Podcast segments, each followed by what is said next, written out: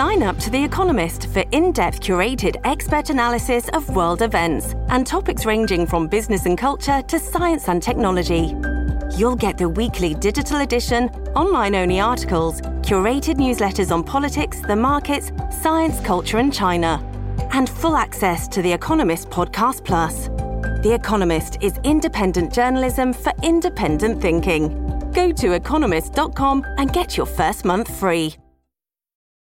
Vamos a um, hablar en algunos minutos eh, con un médico que vive en Texas, con el doctor Carlos Moisés Ávila, eh, para contar lo que está pasando. El gobernador Greg Abbott, insisto, que es republicano, que es un gobernador que tiene una política muy alineada con lo que era la política de Donald Trump, está pidiendo, bueno, que vuelva al muro.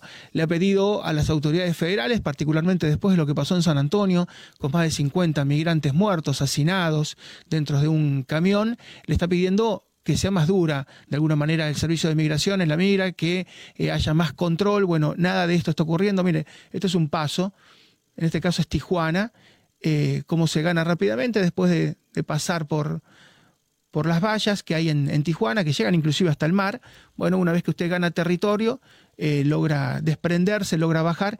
la frontera de Estados Unidos con México son casi 4.000 kilómetros, es realmente enorme, es muy, muy difícil de controlar. En el caso de Texas, decimos, es el estado que más contacto tiene con México, prácticamente la mitad. Usted empieza en el Golfo de México, en el extremo oeste, y llega hasta El Paso, Texas, en el extremo oeste, ya en el límite con Nuevo México, es decir, es realmente enorme. Entonces lo que Greg Abbott le está plantando es, miren, tenemos un promedio de 300.000 personas por mes, lo cual estamos hablando de 3.6 millones de personas por año. Son números que nunca habían existido, son números que han ido increciendo, en parte por el colapso económico de Latinoamérica, en parte, bueno, por lo que ha sido la pandemia, en parte por la violencia que se vive, una violencia civil a nivel de las calles y la violencia gubernamental.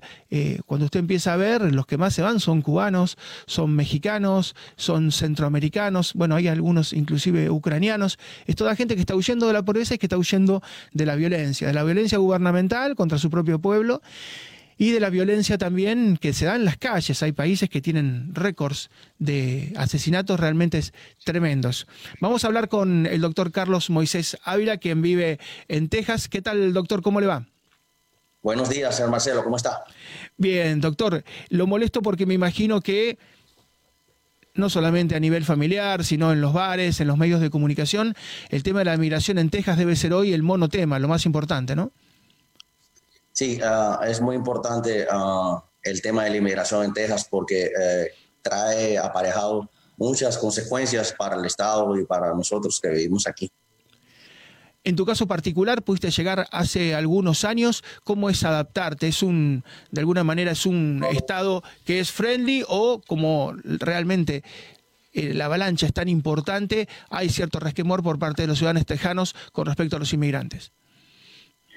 Mira, Texas es un estado bien grande, bien ah, friendly, eh, eh, pero muy duro con sus leyes. Entonces, ah, las personas que emigran muchas veces vienen equivocadas, ah, vienen con, con, con, cosas, con imágenes, con sueños que son totalmente equivocados. Aquí eh, la cultura es la cultura del trabajo, del sacrificio, de tener las cosas, de sacrificarse para crecer, para tener una familia tranquila quien se salga de eso, quien quiera violentar las leyes, uh, pues se enfrenta al sistema jurídico de Texas que es, fuerte en ese sentido. Y esa ola de migrantes uh, tiene muchas consecuencias para nosotros. De hecho, la criminalidad ha aumentado en Houston a niveles exponenciales últimamente y es debido a la inmigración. Texas dicen muchos que anticipa lo que va a ser Estados Unidos de 2050. Texas tiene prácticamente un 40% de su población que es hispana, descendientes de hispanos. Muchos dicen en pocos años, en dos o tres décadas, Estados Unidos va a ser entero como Texas por la migración, porque las familias hispanas somos más prolíficas, tenemos más hijos. Lo cierto es que es como una especie de gran laboratorio de experimentación, ¿no? Me imagino que no solamente los tejanos, todo el país tiene de alguna manera puesto el foco hoy por hoy en Texas, viendo lo que pasa. Sí, Texas ah, es un foco en todo. En la economía es uno de los puntales de la economía de este país, en, desarrollo, en desenvolvimiento, ¿verdad?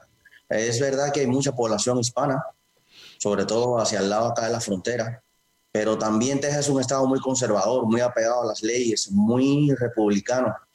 Y esas tradiciones eh, no son, son de mucho tiempo. Es, uh, que Texas ha, ha, sido así. Y, y, hay muchas personas como yo que apoyan esas tradiciones, que apoyan esa política.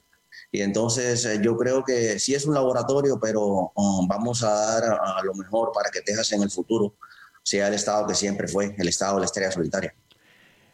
Así es, en, el Lonely Star. Eh, ¿Cómo es la situación de la gente con respecto a Greg Abbott, a este gobernador republicano que tiene una política muy dura, que ha dicho, bueno, si Joe Biden, si los demócratas eh, no se ponen las pilas, entre comillas, como solemos decir, si no toman cartas en el asunto y se dedican, bueno, vamos a hacer nosotros nuestro propio muro con fondos de nuestro estado, de Texas, hasta con fondos privados. ¿Cómo reacciona la gente con respecto a el aval a este tipo de políticas de Greg Abbott?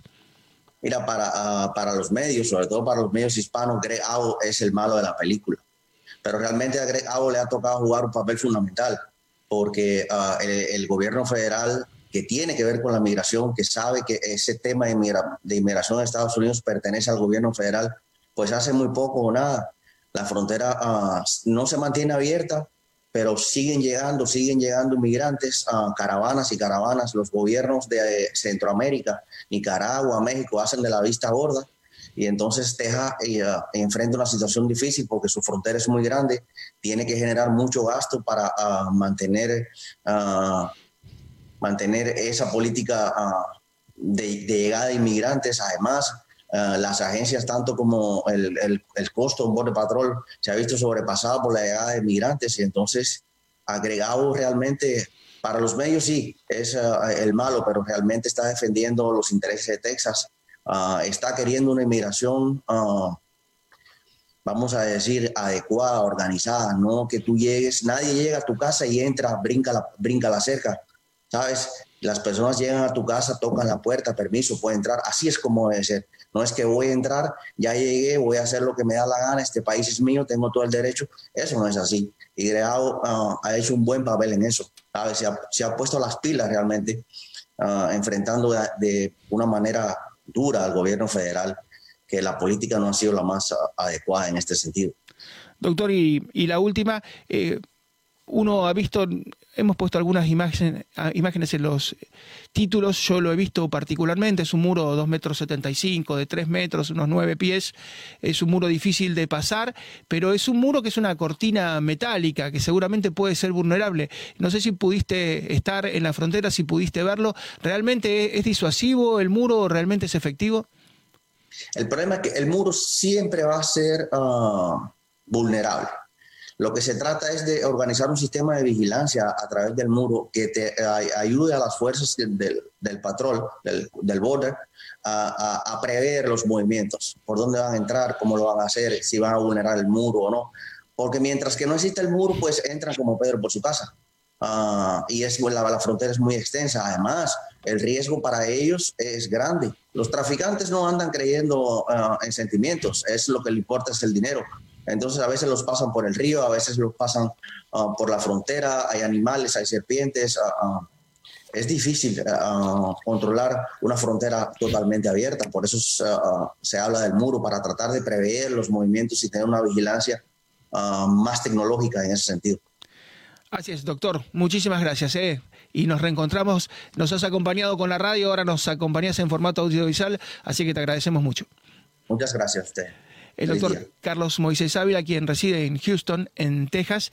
Insistimos desde el Golfo de, México, en el este hasta el Paso, en el oeste, casi en el límite con Nuevo México, son 2.000 kilómetros, es muy, muy difícil. Quien han tenido la oportunidad de ir son unas cortinas metálicas que están reforzadas por barras de hierro, pueden ser vulnerables tanto por arriba como por abajo, porque se puede hacer un túnel, en el caso de los narcotraficantes tratan de hacer un túnel. Eh, lo que se hace es un control inteligente con cámaras. Quien ha estado ha visto que uno va caminando y la cámara gira inmediatamente, la cámara toma el movimiento humano, lo registra, hay sensores, entonces esa cámara da aviso a las patrullas, pero bueno, el gobernador Greg Abbott se cansó después de más de 50 muertos migrantes en San Antonio de esta cuestión tan espantosa. Esperó a la reunión entre el presidente de México, Andrés Manuel López Obrador, quien había prometido que esto ya no iba a ocurrir, que los mexicanos no iban a seguir siendo 600, 650 mil o un millón de personas por año pasando a Estados Unidos, pero lamentablemente eso no ocurrió. La economía de México no crece como AMLO dijo que iba a crecer. Bueno, estuvo la reunión con Joe Biden, esperaban resultados, los resultados no se materializaron y entonces el gobernador republicano ha puesto manos a la obra y ha dicho, bueno, si el gobierno federal no hace el muro, lo hacemos nosotros. Si lo público no alcanza, recurrimos.